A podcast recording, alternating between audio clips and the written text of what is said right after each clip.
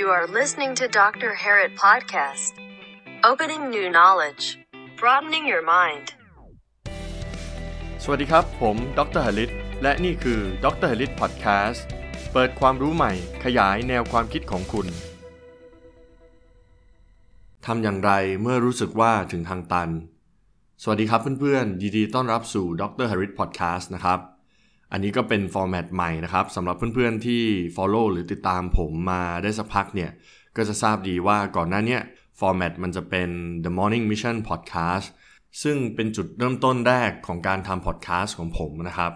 หลังจาก 66 episode ภายในประมาณ 3 เดือนนะครับ ผมก็ได้ทำการพักเบรกนะครับ ออกไปเขียนหนังสือเล่มที่ 2 ของผม ซึ่งตอนนี้ค่อนข้างที่จะ complete แล้ว ส่วนอีกอีเวนต์หนึ่งที่ทุกคนทราบดีนะครับก็คือโควิดซึ่งเปลี่ยนการใช้ชีวิตของทุกคน การทำงานของทุกคน ผลกระทบที่มีต่อทั้งชีวิตและการทำงานเนี่ยค่อนข้างที่จะมีนัยสำคัญนะครับ ซึ่งสิ่งเหล่านี้เดี๋ยวในอนาคตผมจะเอามาพูดคุยใน episode ต่างๆสำหรับตอนนี้นะครับก็อยากจะแจ้งเพื่อนๆว่า format ได้เปลี่ยนแล้ว จะกลายมาเป็นดร Harris Podcast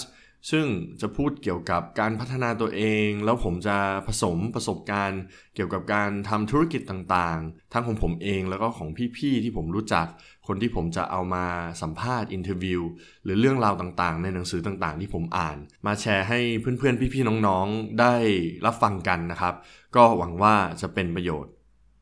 สำหรับในวันนี้นะครับ เหตุผลที่ผมเลือก topic ว่าเมื่อเจอทางตันแล้วเนี่ย คุณจะทำอย่างไร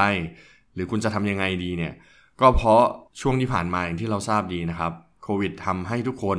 รู้สึกเหมือนเจอทางตัน รู้สึกว่าไปต่อไม่ได้ ทั้งชีวิตการทำงานหรือบางทีชีวิตส่วนตัวเนี่ยอยู่บ้านเยอะๆก็ค่อนข้างเครียดนะครับ ตัวผมก็มีช่วงที่เบื่อหน่าย เพราะอยู่บ้านมากเกินไป แล้วผลกระทบกับธุรกิจนะครับ ก็แน่นอนจะต้องแก้ไขกันนะครับ คราวนี้เมื่อคุณเจอทางตันเนี่ยคุณจะทำยังไงนะครับ ผมไปอ่านหนังสือแล้วก็บทความมาแล้วก็มาสรุปให้เพื่อนๆฟังนะครับแล้วคิดว่ามันค่อนข้างดีนะครับ อันดับแรกเลยเนี่ยก็คือการถอยมา1ก้าวนะครับ สังเกตนะครับเวลาเราเจอปัญหาหรืออะไรก็ตามเนี่ยสิ่งแรกที่จะเกิดขึ้นก็คืออารมณ์ใช่ไหมครับ อารมณ์ของเราเนี่ยมันจะไปผูกติดกับปัญหาเหล่านั้น หรือสถานการณ์เหล่านั้นนะครับ สิ่งที่ทำได้ดีที่สุดก็คือตั้งสติแล้วถอยออกมาก้าวหนึ่งถอยออกมาก้าวหนึ่งคือยังไง คล้ายๆกับ imagine หรือจินตนาการว่าตัวเราเนี่ยอยู่ในปัญหานะครับ อาจจะหลับตาก็ได้ แล้วเห็นเราเนี่ยคลุกอยู่ในปัญหานั้นกำลังเจอปัญหานั้นกำลังแก้ปัญหานั้น แล้วเราก็ถอยออกมา imagine หรือว่าจินตนาการตัวเราเองเนี่ยถอยออกมา 9 1 2 9 แล้วมองสิว่าปัญหานั้นอะจริงๆ แล้วมันเกิดขึ้นได้อย่างไร มีแฟกเตอร์หรือว่ามีอะไรบ้างที่ทำให้มันเกิดขึ้นนะครับ แล้วตัวเราเองเนี่ย กำลังตอบสนองกับมันอย่างไรนะครับ ก็จะช่วยได้นะครับทำให้เราเห็นภาพชัดขึ้นนะครับ อันดับ 2 เมื่อเราสามารถถอยออกมาก้าวหนึ่งได้แล้วเนี่ยอยากให้ทุกๆคนนะครับ ลองนั่งคิดดูว่าเป้าหมายที่เกี่ยวกับสิ่งนั้นน่ะที่เกิดปัญหาขึ้นน่ะไม่ว่าจะเป็นอะไรเนี่ยตอนแรกเราตั้งไว้ว่าอะไร หรืออย่างไรนะครับ บางทีเมื่อเกิดปัญหาขึ้นนะครับ เราจะคลุก อยู่ในปัญหานะครับ จนลืมไปว่าเราทำสิ่งสิ่งนั้นเพื่ออะไร เพราะอะไร ถ้าเราถอยออกมาปุ๊บแล้วเราลองวิเคราะห์ดูนะครับ มองหาดูว่าเราเริ่มต้นทำมัน เพราะอะไรเหตุใดทำไมเราถึงทำมัน เป้าหมายเราคืออะไร เราตั้งไว้ว่าอะไรนะครับ ก็อาจจะดึงสติของเรากลับมาได้มากขึ้นนะครับ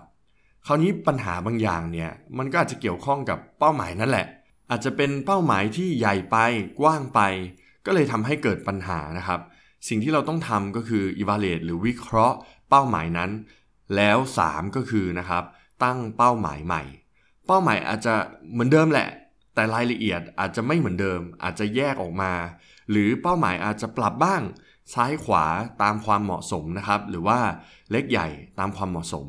มันก็จะช่วยเราได้นะครับ อันนั้นก็เป็นข้อ 3 นะครับ ส่วนข้อ4เนี่ยเป็นสิ่งที่ผมเห็นแล้วว่าหลายคนเนี่ยไม่ค่อยทำกันนะครับ แล้วผมเองก็ทำมันวิจัยหลายวิจัยนะครับ ก็ได้บอกไว้ว่ามันเป็นสิ่งที่ดีคือ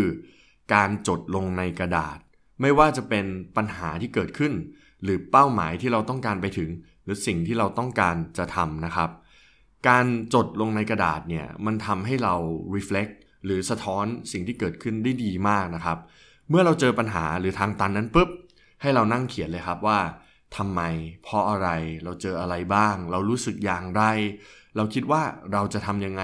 เขียน solution ลงไปก็ได้ทำเป็น mind map ก็ได้ เขียนมันออกมาให้ได้เยอะที่สุด ให้รายละเอียดมันครบที่สุดนะครับ และเมื่อทำเสร็จแล้วเนี่ย ก็ใช้เวลาตั้งสตินิดนึง อาจจะออกไปเดินเล่น หาอะไรทำสักวันหนึ่งนะครับ แล้วกลับมาอ่านกระดาษแผ่นนั้นนะครับ เชื่อหรือไม่ว่าคุณจะเริ่มมองเห็นว่าปัญหามันเกิดขึ้นได้เพราะอะไร แล้วคุณก็จะเริ่มเห็น solution ที่ชัดขึ้นนะครับ แต่ถ้าทำแบบนี้แล้วยังรู้สึกว่าตันอยู่นะครับ เราก็จะ move on ไปสู่ข้อ 5 ข้อ 5 คือการพูดคุยปรึกษากับผู้รู้ หรือคนที่คิดบวก หรือคนที่มีพลังเยอะๆนะครับ ผมบอกได้เลยครับว่าปัญหาส่วนมากที่เราเจอหรือทางตันที่เราเจอเนี่ย99.99%เนี่ยมีคนอื่นเจอมาแล้วทั้งนั้นนะครับ ประสบการณ์ส่วนตัวในเรื่องของธุรกิจผมเองเนี่ย เมื่อผมเจอปัญหาเนี่ยสิ่งที่ผมจะทำก็คือว่าปรึกษากับผู้รู้ คนที่เคยมีประสบการณ์จริง เคยเจอปัญหานั้นมาก่อนนะครับ ก็จะช่วยผมได้มากเลยทีเดียวนะครับ หรือบางครั้งเนี่ยผมไม่มีคนที่รู้จริง ๆ ผมไม่มีเพื่อน หรือว่าคนใกล้ตัวที่รู้ปัญหาเนี่ยสิ่งที่ผมทำได้ก็อาจจะคุยกับเพื่อนที่มีพลังบวกเยอะๆ มี energy หรือว่ามุมมองทัศนคติที่ดีนะครับ คนเหล่านี้ก็จะช่วยเติมพลังให้ผมได้ ทำให้ผมเริ่มปลอดโปร่งมากขึ้น คิดได้มากขึ้น มีสติมากขึ้นนะครับ ฉะนั้นคนที่คุณคุยด้วยเวลาที่คุณเจอทางตันเนี่ยสำคัญอย่างมากนะครับ ต้องหาผู้รู้หรือคนที่มีประสบการณ์ที่ช่วยคุณได้นะครับ หรือคนที่คิดบวก นึกภาพนะครับ ถ้าเราเจอทางตัน แล้วเราไปเจอเพื่อนที่คิดลบ หรือคนขี้บ่นเนี่ยก็จะบ่นไปกับเราเครียดไปกับเราทำให้ปัญหานั้นๆน่ะแทนที่จะเล็กลงกลายเป็นใหญ่ขึ้นนะครับ และข้อสุดท้ายครับขาดไม่ได้เลย คุณต้องบอกให้กำลังใจตัวเองเพื่อเริ่มต้นใหม่ เพื่อนๆหลายคนนะครับ ถามผมเพราะว่าผมเขียนบทความลง แล้วก็ถามผมว่าอ้าวเราจะให้กำลังใจตัวเองยังไง ในเมื่อเราถึงทางตันเนี่ยเรารู้สึกแย่ขนาดเนี้ยจะให้กำลังใจตัวเองยังไง มีวิจัยหลายวิจัยนะครับ ที่ผมเคยไปอ่านมาเขาบอกว่าเราต้องเริ่มหลอกตัวเอง อันดับแรกเลย เราจะต้องพูดให้กำลังใจตัวเองทั้งๆที่เรารู้สึกแย่นะครับ พูดสิ่งดีๆ พูดว่าไม่เป็นไรหรอกทำได้ เอาใหม่ ลองใหม่ เราเรียนรู้ผิดพลาดไม่เป็นไร บอกตัวเองแบบนั้น พูดกับตัวเองเยอะๆ หน้ากระจกเนี่ยแหละครับ มองตัวเองบอกว่าไม่เป็นไร สู้ใหม่ทำใหม่ หาคำที่ดีๆนะครับ ความหมายดีๆ ความหมายบวก ความหมายที่จะทำให้เรามี energy มากขึ้นเนี่ย พูดกับตัวเอง บอกกับตัวเอง ตอนแรก ๆ อาจจะรู้สึกเขินอายหน่อยนะครับ แต่ว่าทำไปสักพักเนี่ย มันก็จะเริ่มรู้สึกดีขึ้น ถ้าใครรู้สึกว่าพูดกับตัวเองหน้ากระจกมันตลก ก็นึกเอาก็ได้นะครับ พยายามนึกถึงสิ่งที่ดีๆ พยายามนึกถึงโซลูชันการแก้ไขปัญหาต่างๆ แล้วก็บอกตัวเองว่าเราทำได้ ก็ประมาณนี้ครับ 6 ข้อช่วยผมได้มาก แล้วก็คิดว่าจะช่วยเพื่อนๆได้มากนะครับ ลองทำกันดูก็คือ 1. เมื่อเจอทางตันทำยังไง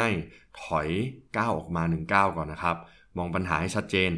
2. สะท้อนใหม่ว่าเป้าหมายของคุณเนี่ยตั้งแต่แรกเนี่ยมันคืออะไร ถ้ามันใหญ่เกินไปกว้างเกินไป เราก็ลองปรับดูนะครับ ซึ่งเป็นข้อ 3 ก็คือลองตั้งเป้าหมายใหม่สิมันจะได้รู้สึกตื่นเต้นมากขึ้น รู้สึกดีมากขึ้น รู้สึกคิดบวกมากขึ้นนะครับ ส่วน 4 ลองเขียนบันทึกลงว่าปัญหาที่เราเจอคืออะไร